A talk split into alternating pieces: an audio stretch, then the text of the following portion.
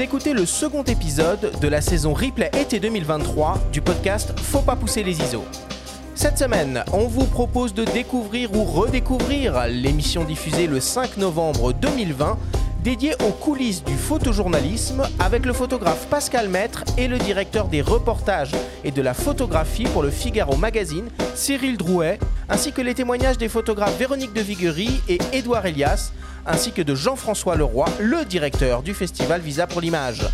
Cet épisode vous a été présenté par Canon et les EOS R5 et R6, les hybrides plein format aux performances inédites pour une créativité sans limite.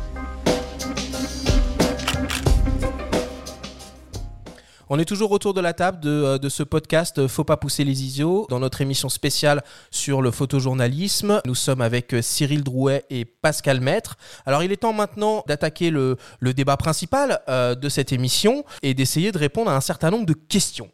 Informer, faire rêver, éveiller les consciences, quelle est la fonction des photojournalistes? Comment travaillent-ils avec les rédactions et quel est l'avenir de cette profession. Alors peut-être pour, euh, pour commencer, euh, je vais poser une question à, à, Pascal. Si tu devais expliquer à un enfant de 7 ans ce qu'est un photojournaliste, tu dirais quoi? Eh Bien, c'est un journaliste qui utilise la photographie pour informer, tout aussi simplement. Il y a plusieurs types, non, de, de, de photojournalistes. Il n'y en a pas qu'un seul. Euh, je sais pas. Moi, j'ai l'impression qu'il y en a qu'un seul. Est-ce qu'on est photographe et journaliste en fait? C'est ça, c'est ça la question. Ah, ah, ok, ta question. Mais dans photojournaliste, il y a deux mots. Il y a photo et journaliste. Et suivant les personnes, on peut être plus photographe que journaliste. Pour ma part, je me sens avant tout journaliste et photographe en deuxième euh, position. Parce que j'informe, je raconte des histoires et je travaille pratiquement uniquement pour la presse. Donc mon moteur, c'est de raconter des histoires, d'informer. La photographie étant mon outil. D'accord. Et est-ce que finalement c'est le même métier, un photographe comme toi, qui euh, part euh, couvrir des conflits euh, à l'autre bout de la planète, ou peut-être un photographe qui va couvrir du sport, ou un autre photographe qui va couvrir de l'actualité locale, ou même d'une certaine façon, j'ai envie de dire, Madame Michu qui est au bon endroit, au bon moment avec son smartphone, qui arrive à faire une image et à la faire diffuser dans la presse alors, ce qu'il faut bien voir, c'est que la photographie, on a un outil qui est l'appareil photo. C'est un peu comme en musique. Vous avez un instrument, vous pouvez jouer du jazz, du classique, dans la fanfare. Donc, euh, c'est un outil. Et il y a différentes manières d'utiliser cet outil et pour différentes fonctions. Euh, entre le photographe de sport, le photographe de news, pour moi, c'est à peu près la même histoire parce qu'on on raconte des histoires. Moi, par exemple, je ne fais pas que des conflits. Je fais des conflits quand ils rentrent dans mon histoire, mais j'ai fait aussi un long travail sur les baobabs, euh, un long travail aussi sur les papillons. Donc, euh, ma démarche est toujours la même, c'est-à-dire je vais raconter une histoire et j'utilise l'appareil photo. Et pour moi, c'est quand même le même métier. On le fait différemment, mais euh, ma démarche sera la même. Cyril, tu es d'accord avec tout ça? Bah moi, je suis d'accord avec tout ça. La seule chose que je pourrais rajouter, c'est qu'effectivement, le photojournaliste, comme l'a dit Pascal, c'est un photographe et aussi un journaliste. Il y a parfois des photojournalistes, des gens qui s'improvisent photojournalistes, mais qui ne sont pas journalistes. Le photojournaliste aussi, c'est pas un amateur. Bon, je parle par rapport à Madame Michdu. La définition d'un amateur, c'est celui qui vit du produit de ses clichés. Madame Michdu, elle vit pas du produit de ses clichés, même si elle arrive à passer l'histoire. Après, elle n'a pas une construction dans l'image. Le photojournaliste, il essaie de construire, comme disait Pascal, on raconte une histoire. On peut raconter une histoire en une photo, on peut raconter une histoire en un feature de 30, 40 photos pour un grand reportage dans la presse magazine. Mais euh, c'est vrai que le complément photographe et journaliste sont extrêmement importants. On ne peut pas partir euh, sur un théâtre de conflit ou sur une région du monde si on n'a pas non plus les tenants et les aboutissants, si on ne s'est pas renseigné aussi sur la région dans laquelle on est, si on n'a pas euh, de connaissances un peu géopolitiques, géostratégiques et de savoir où on met les pieds. c'est ça aussi le journalisme c'est raconter le monde et le, monde en mouvement, la société en mouvement, pour la rendre accessible à des lecteurs, puisque la vocation, c'est l'imprimer. Nous allons maintenant écouter un témoignage de Véronique de Viguerie, grand reporter, qui travaille beaucoup avec la presse française et qui a effectué un reportage pendant la crise du Covid au printemps dernier à Mulhouse, en France.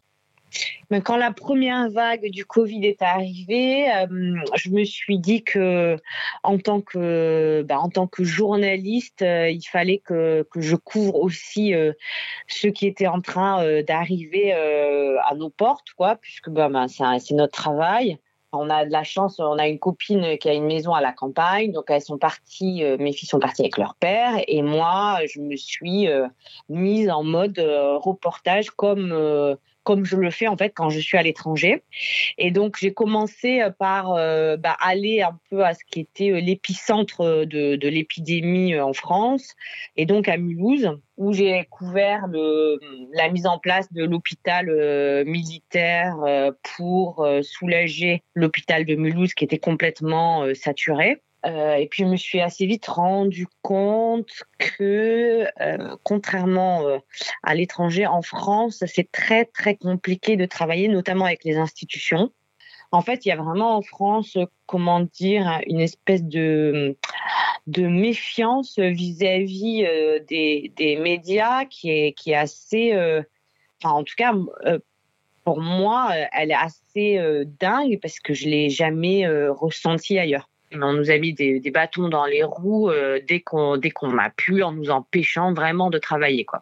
Moi, je rentre là d'Azerbaïdjan, qui est donc une dictature où la presse n'est pas libre, mais euh, c'est pratiquement kiff kiff en fait.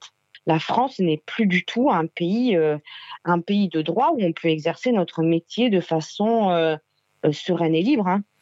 Et donc, j'ai essayé de, de trouver d'autres moyens de parler de, de, de, de l'épidémie du coup, j'ai passé euh, beaucoup de temps avec euh, les entreprises funéraires, notamment euh, de Mulhouse, qui, elles, nous ont ouvert grand leurs portes, qui...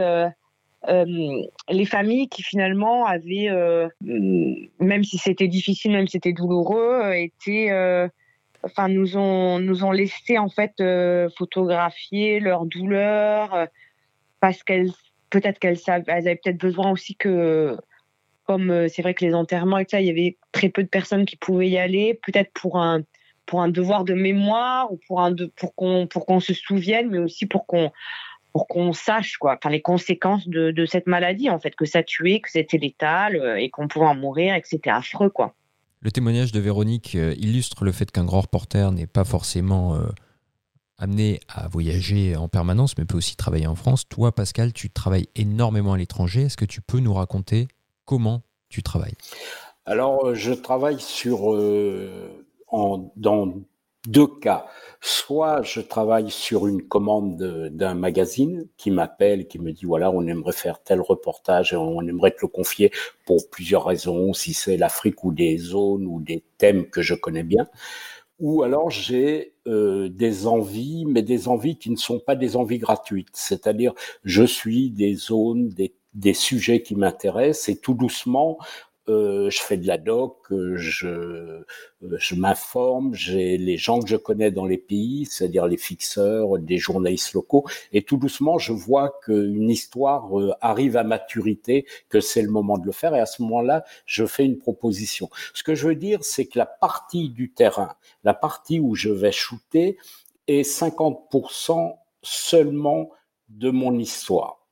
C'est-à-dire avant, je vais savoir où je vais, pourquoi je vais la faire, pourquoi la faire maintenant, et avoir les ressources euh, sur place pour pouvoir faire cette histoire. Tu as prononcé le mot fixeur, tu peux nous expliquer?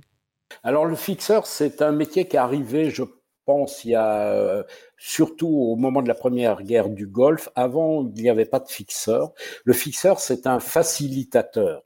C'est-à-dire, c'est quelqu'un qui va nous aider pour les autorisations, qui va nous aider dans la traduction, qui va nous aider pour l'accès, parce que l'accès, c'est quand même la chose la plus importante pour un reportage. Il faut pouvoir accéder. Faire la photographie, c'est jamais compliqué. Donc le fixeur va aider dans ce cas-là et il va aussi aider pour votre sécurité, c'est-à-dire dans les endroits extrêmement dangereux, lui va connaître l'endroit, va avoir des relations, souvent de différents côtés, Donc, si vous êtes à un moment donné arrêté ou dans une euh, situation vraiment difficile, il pourra avoir les ressources pour pouvoir débloquer cette situation. Donc, aujourd'hui, euh, dans les zones difficiles, sans fixeur, vous faites, vous pouvez pas euh, faire grand chose. Et des bons fixeurs, c'est assez rare. Qu'est-ce qui va faire que tu sais que tu tiens un bon sujet Et qu'est-ce qu'un bon sujet La question vaut aussi pour Cyril en tant qu'éditeur, évidemment. Bon, Pascal est un ami aussi. Donc Pascal, par exemple, euh, on travaille beaucoup avec lui. Euh, ce qui fait un bon sujet, bah, c'est quand euh, le photographe et le journaliste, parce que je sais que nous, par exemple, au Figaro Magazine, on aime l'alliance des deux. C'est-à-dire que le texte est important aussi et on essaie d'avoir des textes conséquents et la photographie est importante. Euh, un bon sujet photo sans texte, ben, ça ne m'intéresse pas, et un bon texte sans bonne photo, ça ne m'intéresse pas non plus. Donc euh, le binôme est important sur le terrain pour nous. Après, qu'est-ce qui fait un bon sujet? C'est euh, quand, à partir de l'idée de départ, on sait que quand les, reporters reviennent, bah, qu'on tient le sujet tient le sujet, nous, sur la longueur, c'est-à-dire qu'on essaye de faire des 8, 9, 10 pages pour pouvoir raconter une histoire et qu'on a une bonne double d'ouverture qui résume l'histoire. La double d'ouverture dans un magazine, c'est la photo qui résume en gros ce que, le propos que l'on veut tenir sur la longueur. Et je dirais que prendre l'exemple de Pascal Metz, c'est partir en sécurité, puisqu'on sait que quand il part sur le terrain, comme il le disait, 50% du travail déjà avant, c'était, il est déjà préparé et que euh, ben, on ramène l'histoire. Donc euh, ramener une bonne histoire, c'est d'avoir euh, les images conséquentes. Et du coup, Cyril, je me permets de, de, réagir. Donc, quand tu commandes un reportage, tu envoies sur le terrain et le photographe et un journaliste qui va s'occuper de raconter l'histoire avec un texte ou c'est le photographe qui, est, qui part avec son, avec son propre journaliste comment ça, comment ça fonctionne les binômes justement? Bah, les binômes, bah, c'est effectivement que ça soit c'est un photographe et un journaliste. Après, euh, nous, on essaye d'envoyer des, des, journalistes de la rédaction. On a la chance d'en avoir encore et d'avoir des grands reporters, mais euh, c'est vrai que parfois des photographes partent avec des journalistes pigistes. Donc, euh, on n'est pas forcément avec des journalistes de la rédaction. Mais après, il arrive que des photographes nous proposent des histoires qu'ils ont travaillé cette histoire avec des journalistes avec lesquels ils travaillent. Et dans ce cas-là, on voit bah, si c'est faisable et on le fait. après, nous, quand on part en reportage, effectivement, on part en commande. J'appuie là-dessus parce que c'est important. Produire, c'est important. c'est de plus en plus difficile, ça on en reparlera peut-être après pour la presse magazine, c'est de plus en plus difficile, mais quand on produit, on prend tout en charge, c'est-à-dire qu'on paye les frais, euh, on assure les photographes et les journalistes. On les assure. Je dis ça, c'est très important, surtout quand on va dans un théâtre d'opération.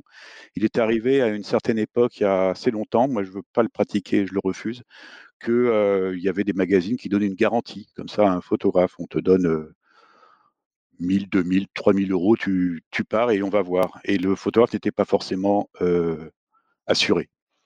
Et assurer quelqu'un, c'est important. C'est pas la peine d'aller très très loin pour pouvoir être assuré.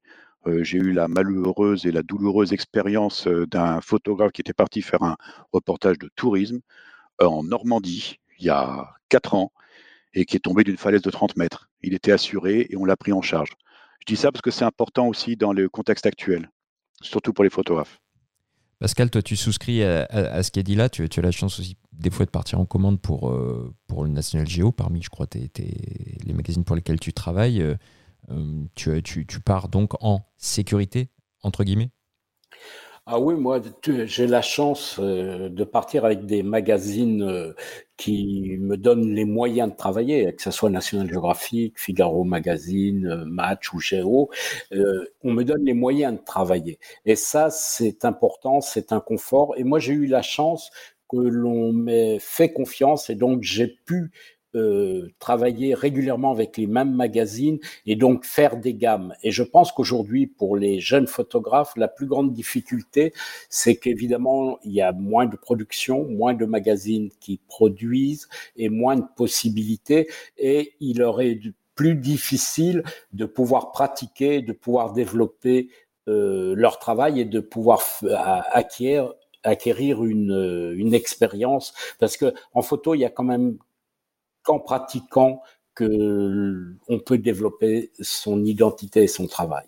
Pascal, moi j'aimerais un peu qu'on revienne sur ce qu'est un bon sujet euh, de reportage. J'ai deux, trois questions euh, euh, là-dessus. Déjà, la première, c'est est-ce qu'on peut tout montrer et est-ce qu'on peut tout raconter? Je pense que cette question s'adresse également, également à Cyril.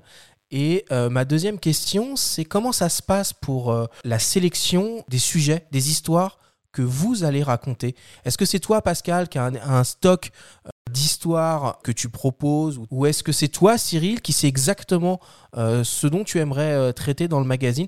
Comment ça fonctionne, ce moment où on choisit qu'est-ce qu'on va raconter? Alors, euh, euh, ça fonctionne, pour moi, ça fonctionne des deux côtés. Hein. C'est-à-dire, soit c'est moi qui le propose, soit le magazine me demande. Mais à ce moment-là, euh, moi, une bonne histoire, c'est souvent une histoire, en général, qui n'a pas été faite. C'est une histoire que je peux réaliser, parce qu'une très bonne idée que je ne peux pas réaliser, c'est une très mauvaise idée. Parce qu'on peut toujours vendre l'idée, mais ça c'est très facile, mais il faut avoir les moyens de la réaliser. C'est-à-dire d'avoir les ressources sur place, d'avoir les contacts et de savoir comment la réaliser. Une bonne histoire, c'est quand même une histoire qui n'a pas été faite, mais qui aussi va s'inscrire dans un temps, un temps donné, et qui va apporter quelque chose pour la compréhension euh, qui peut être d'une région, qui peut être d'une problématique qui vient dans l'actualité et qui va pouvoir permettre d'éclairer sur cette problématique. Tu aurais un exemple à, nous donner qui te vient en tête comme ça, peut-être récent ou qui, qui t'a marqué? Ah ben, Je vais peut-être parler d'une histoire que je n'ai pas réussi à faire. C'est, je crois, la seule histoire hein, que j'ai eu envie de faire, que je n'ai pas réussi à faire. C'était une histoire que j'avais proposée au National Geographic sur le charbon de bois en Somalie. Parce que je suis allé souvent en Somalie et à chaque fois, j'ai vu des colonnes de camions remplis de charbon de bois. Et je me suis dit, tiens, c'est bizarre, est-ce qu'il reste encore des arbres dans ce pays euh, en guerre et désertique? Donc, j'ai commencé à faire des recherches et je me suis aperçu que c'était la principale ressource des Shebabs islamistes pour financer leur guerre. Donc, j'ai fait mes recherches, j'ai fait une proposition. Et le National Geographic, il y a quand même un souvent un petit problème, c'est quand le temps de la proposition et qu'elle soit acceptée, ça peut prendre 6 à 8 mois. Donc au moment où j'ai fait la proposition, euh, je crois le chiffre c'est 500 millions de dollars par an que rapporte euh, le charbon de bois au Shebab. Donc c'est pas une petite histoire et ça devient géopolitiquement intéressant. Je vais être rapide. C'est que c'est vendu essentiellement au Qatar et dans les pays du Golfe. Donc euh, voilà, donc j'ai préparé mon histoire, j'avais des contacts, des fixeurs. C'est une zone qui était contrôlée par les Nations Unies et où c'était l'armée kenyane qui contrôlait. Donc je pouvais pas y aller sans l'armée kenyane. Donc j'ai fait mes demandes, je me suis débrouillé et tout, et j'ai eu l'accord. Mais quand j'ai eu l'accord, est sorti un rapport des Nations Unies qui disait que les officiers kenyans avaient touché 50 millions de dollars des Shebabs pour laisser passer le trafic. Donc évidemment, on m'a fermé les portes, j'ai pas pu aller. Donc, c'est une histoire qui était vraiment intéressante, puisqu'on peut imaginer peut-être que le Qatar, c'est pas de l'argent qu'il fournissait au Shebab en échange du charbon de bois, mais je n'ai pas pu la réaliser. C'était une bonne histoire, mais elle est devenue morte. Toi, Cyril, c'est certainement une histoire que tu aurais publiée dans, le Figaro euh, Magazine. Est-ce que, d'ailleurs, une longue tradition de, reportage euh, et de lien avec la photo, est-ce que tu peux nous, raconter un petit peu euh, ce qui unit le Figaro Magazine et, son rapport au photographe bah, C'est une tradition. Ben, moi, j'étais encore bien petit, mais le Figaro Magazine est né en 1978. C'était un magazine du week-end à l'origine. Mais à l'époque, euh, la photographie était, euh, était, on va dire, très florissante. Ça fonctionnait très bien. Les magazines, pour vous donner un ordre de grandeur, le magazine, le Figaro Magazine tirait à peu près un million d'exemplaires ce qui était gigantesque. Hein. Euh, ce qui était gigantesque aussi, c'était les autres magazines qui tiraient énormément. Donc, euh, il fallait raconter des histoires. Donc, il y avait une tradition du reportage parce que euh, déjà, il y avait très peu de télé. il y avait très peu, il n'y avait pas de réseaux sociaux, Dieu merci. Il n'y avait pas toute la révolution numérique. Donc, je crois que les lecteurs étaient friands aussi de découvrir ce qui se passait dans le monde, en dehors de nos frontières, et de pouvoir raconter justement l'histoire des, hommes, des peuples, des sociétés, à travers le monde, et de raconter, comme le disait Pascal, de vraiment raconter des histoires. Et c'est cette tradition du reportage qui est heureusement restée chez nous pour l'instant. Et les ça, on a travaillé avec énormément de photographes à travers l'histoire de, ce magazine. Après, il y a deux sortes d'histoires. Il y a l'histoire qui est en photojournalisme, qui est vraiment liée à l'actualité chaude. On le voit en ce moment, quand on a ces histoires de confinement, l'histoire du Covid, l'islamisme, les attentats. Donc là, à nous de trouver aussi des angles pour raconter des histoires différentes de ce que l'on peut voir à la télévision ou de ce que l'on peut voir dans la presse quotidienne. Et puis, il y a aussi des histoires plus intemporelles, mais qui permettent de donner une meilleure compréhension du monde. Et là-dessus, effectivement, des photographes comme Pascal ou d'autres sont là justement pour pouvoir témoigner et raconter.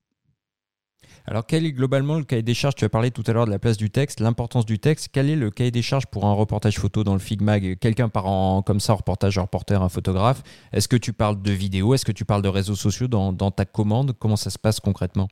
Non, je ne parle pas de, vidéo, je ne parle pas de réseaux sociaux. On en est euh, sur de la, presse écrite, euh, imprimée, euh, pour plaire au lecteur, pour faire découvrir au lecteur. Euh, la place des réseaux sociaux, non. Après, on a le Figaro.fr qui est un outil web, donc on peut mettre des diaporamas dessus. Mais objectivement, aujourd'hui, euh, regarder sur un smartphone un diaporama euh, d'un reportage photo, c'est pas la même chose que de le découvrir en double page et de tourner les pages d'un magazine.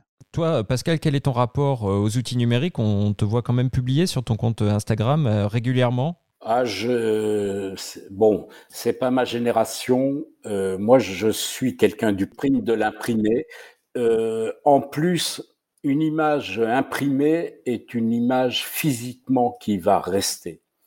Euh, une image sur un smartphone ou, ou sur l'ordinateur, elle s'en va. C'est-à-dire, elle va être balayée par la suivante.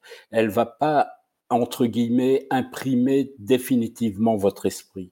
Un magazine, vous allez le regarder. Et c'est là où le rôle du directeur photo d'un magazine est, très important parce que les images qu'on doit imprimer doivent être des images exceptionnelles. Parce que comme on est envahi par des millions de photographie. Euh, maintenant, c'est le langage universel, la photographie. On est tous euh, dedans. Et donc, l'image imprimée a sa place et elle doit être exceptionnelle parce que c'est celle qui reste. Et donc, moi, moi, je suis vraiment de la tradition de, du magazine papier. Évidemment, euh, j'ai un compte Instagram, je suis un peu tenu d'en avoir un, j'ai un site, mais euh, ça me tracasse pas beaucoup. Si je peux me permettre juste de rajouter une petite chose, juste un petit chiffre, effectivement, des millions de photos. Est-ce que vous savez combien de photos sont prises chaque année aujourd'hui dans le monde? 1200 milliards. 1200 milliards de photographies. Il y a 1500 selfies qui sont pris à chaque seconde. C'est de l'image, c'est de l'image fixe, mais c'est pas forcément de la photographie. Et c'est vrai que voilà, ces, 1200 milliards d'images, elles sont destinées à alimenter euh, les Twitter, les Instagram, les Facebook. Euh, c'est de, on, est dans une civilisation de l'image, on est dans une civilisation de l'image fixe. Après, qu'est-ce qui fait la bonne photo de la photo du tout venant? C'est euh, quand on raconte euh, effectivement une histoire et pas quand on, quand on se met en scène. Parce que la photographie aujourd'hui, elle est plus présente pour se mettre en scène. Je vais juste dire quelque chose. Ah, ah, c'est vrai que euh, moi, je viens de, donc de l'imprimer. Surtout, euh, je vais vous donner un exemple. Lorsque je travaillais au début au National Geographic, à chaque histoire que je faisais, je signais un contrat de 30-40 pages, dont une grande partie était sur la confidentialité. De, je ne vais même pas dire presque à mes enfants où j'allais, ainsi de suite, ainsi de suite. Et du jour au lendemain, on nous a dit ah mais il faut faire des photos sur le terrain, il faut les poster et tout. Donc ce changement aussi brutal a été très étrange parce que d'un moment où on est passé d'une confidentialité exceptionnelle, et moi je suis resté un peu dans ce monde-là où euh, je fais mes histoires et j'en parle peu. Et d'un seul coup, on nous dit, mais publiez euh, tout ce que vous faites et tout. Et ça a été brutal et je ne sais pas si c'est une très bonne chose.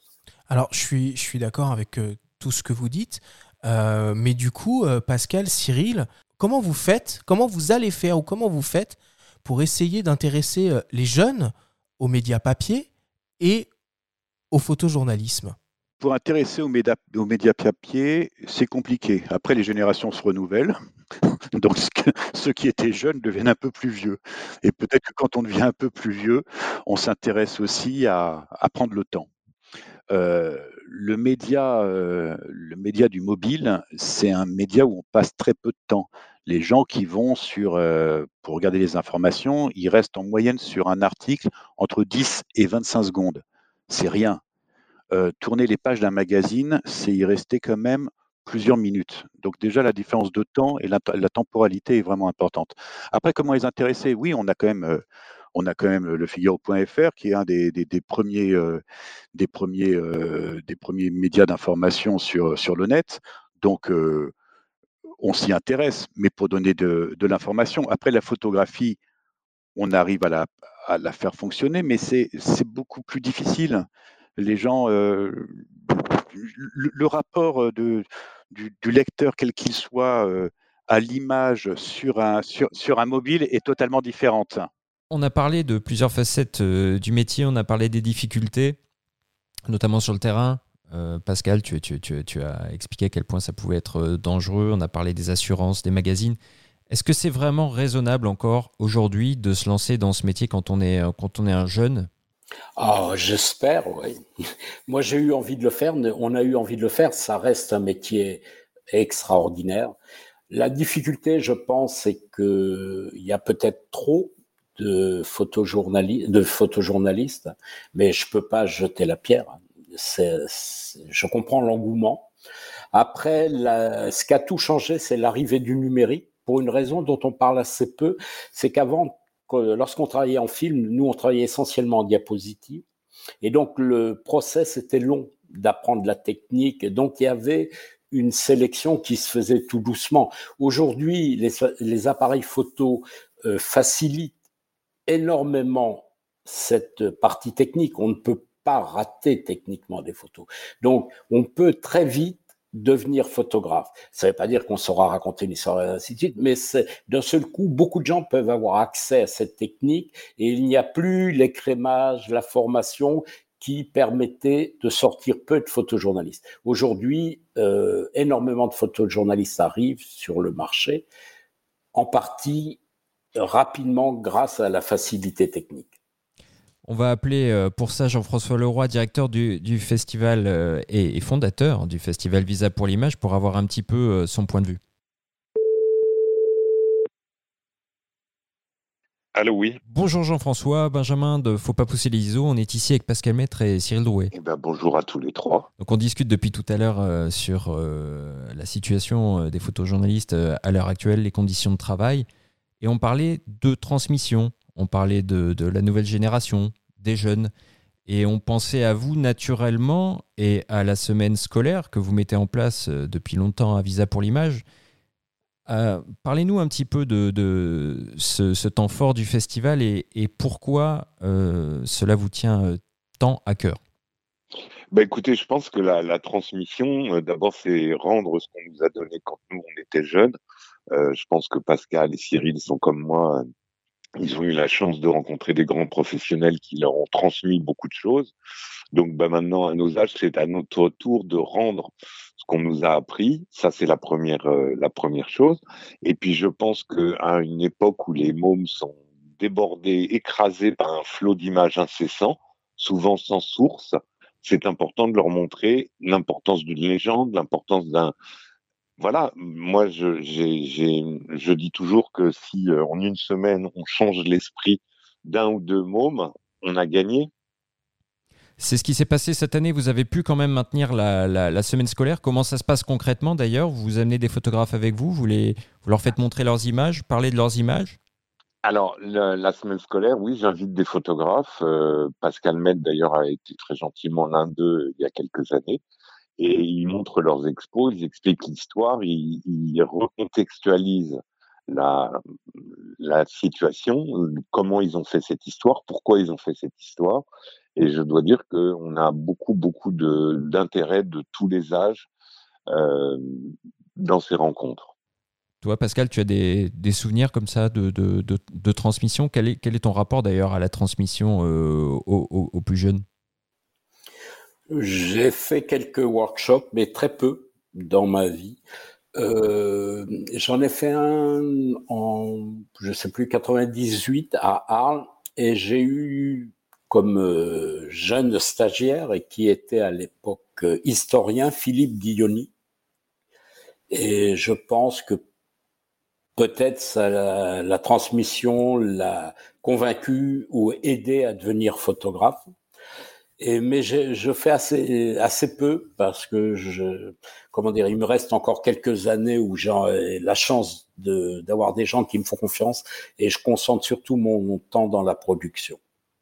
Alors, ma dernière question vaudra pour tous les trois. On a entendu tout à l'heure Edouard euh, Elias, euh, qui, euh, qui fait partie, qui incarne un petit peu une, une jeune génération de reporters qui, a notamment été lancé euh, aussi grâce à Visa. Quel conseil vous donneriez aujourd'hui euh, aux jeunes reporters qui, veulent se lancer Quel, conseil concret euh, De se lancer, oui, mais, comment et avec quelles armes, entre guillemets? Pour moi, l'arme principale, c'est la curiosité. La curiosité, l'envie de témoigner, l'envie de raconter des histoires, l'envie de nous faire découvrir le monde. Mais c'est difficile, faut être, faut être honnête. C'est un métier qui est très difficile et qui demande beaucoup d'abnégation. Non, je voulais dire, bon, euh, un jeune reporter, eh bien, trouve une bonne idée, une idée qui te concerne, qui te motive, et l'énergie, euh, n'abandonne jamais, commence, commence, fais des photos, fais des photos, montre-les et construis une histoire. Et voilà, les choses se mettront en route, mais il faut pas se décourager. Et Cyril, en tant qu'éditeur eh ben, en tant qu'éditeur, là, je vais reprendre, euh, mais Pascal connaît cette histoire, transmettre à, transmettre à des jeunes générations, c'est effectivement faire comprendre ce métier et comment on raconte une histoire. Moi, j'ai eu la chance d'avoir euh, une personne qui m'a montrer comment raconter une histoire et comment on faisait un editing, parce que là, je vois beaucoup de photographes aujourd'hui qui ne savent plus éditer et qui ne savent plus raconter des histoires en images. Celui qui m'a appris à faire un editing, justement, on a ce micro, c'est Pascal Maître. Et c'était en 1992. Euh, moi, je commençais à peine ce métier dans, dans le, dans, bah, dans, le, dans, le journalisme. Et euh, Pascal revenait, je me souviens, d'un grand sujet en Amérique du Sud. Et il avait étalé ses Kodachromes sur une table lumineuse.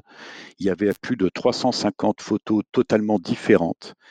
Et il fallait qu'il fasse trois planches, c'est-à-dire 60 photos. Quand on avait des planches à l'époque de, de, Kodachrome ou de diapositives, on faisait trois planches. Donc on faisait 60 euh, images et on racontait une histoire. Raconter une histoire, c'est d'aller, de prendre le lecteur par la main.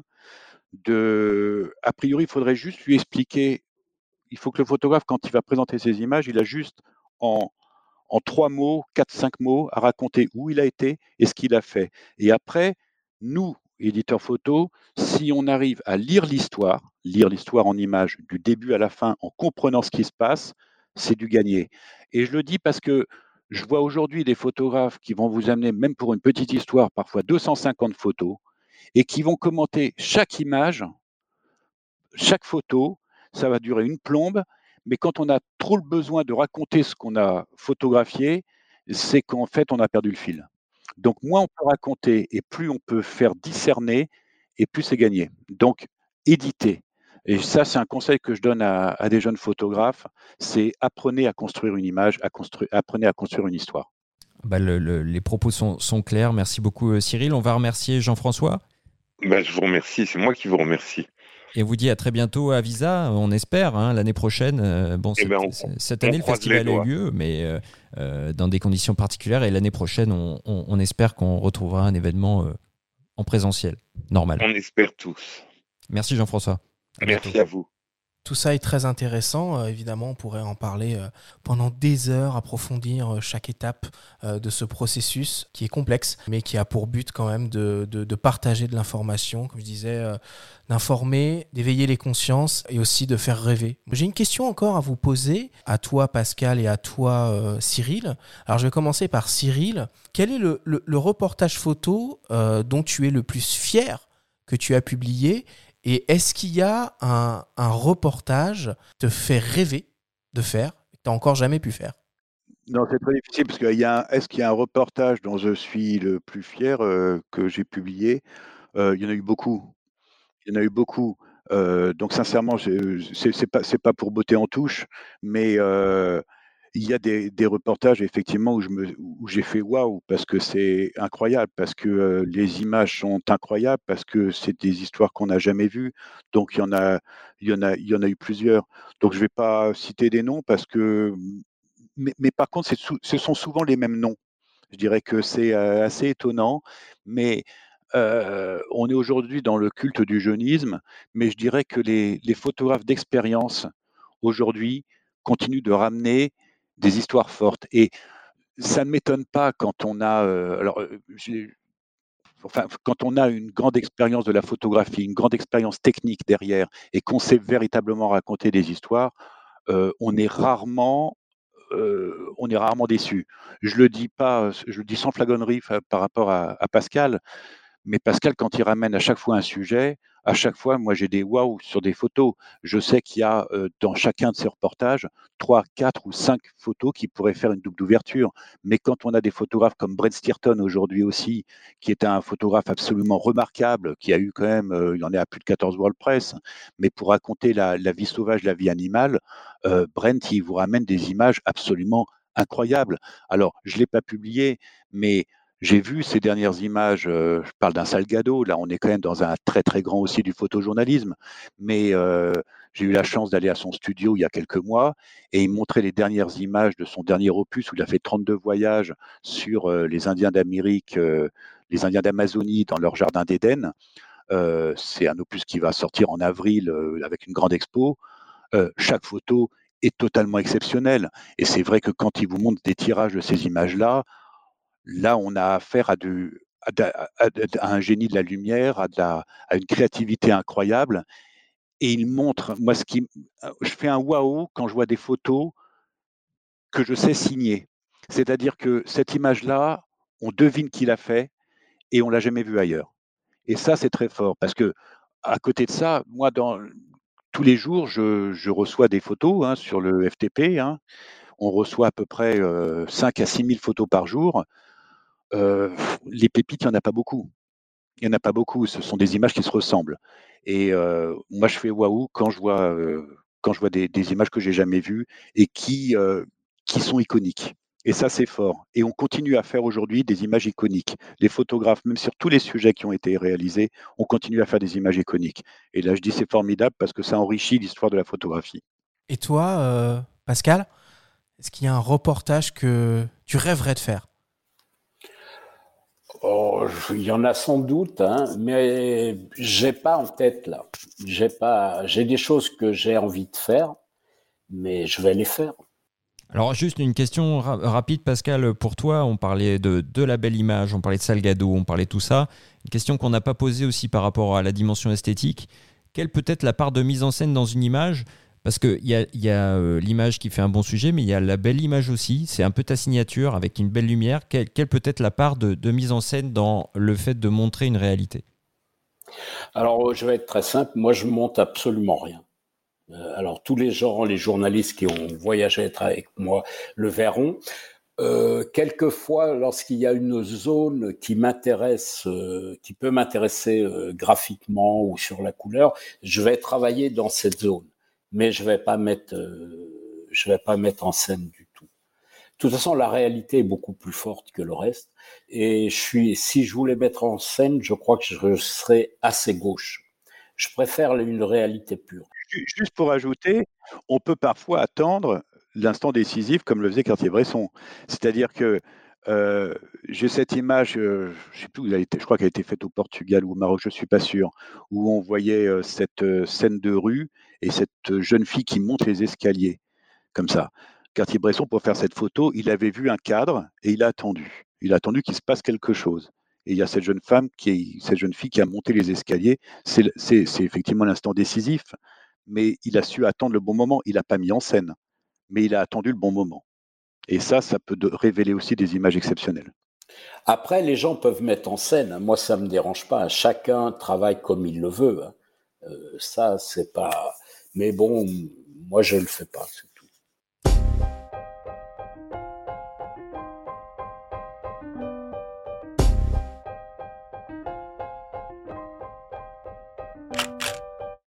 Merci à tous de nous avoir écoutés et rendez-vous la semaine prochaine pour un nouvel épisode de la saison replay été 2023 du podcast Faut pas pousser les ISO.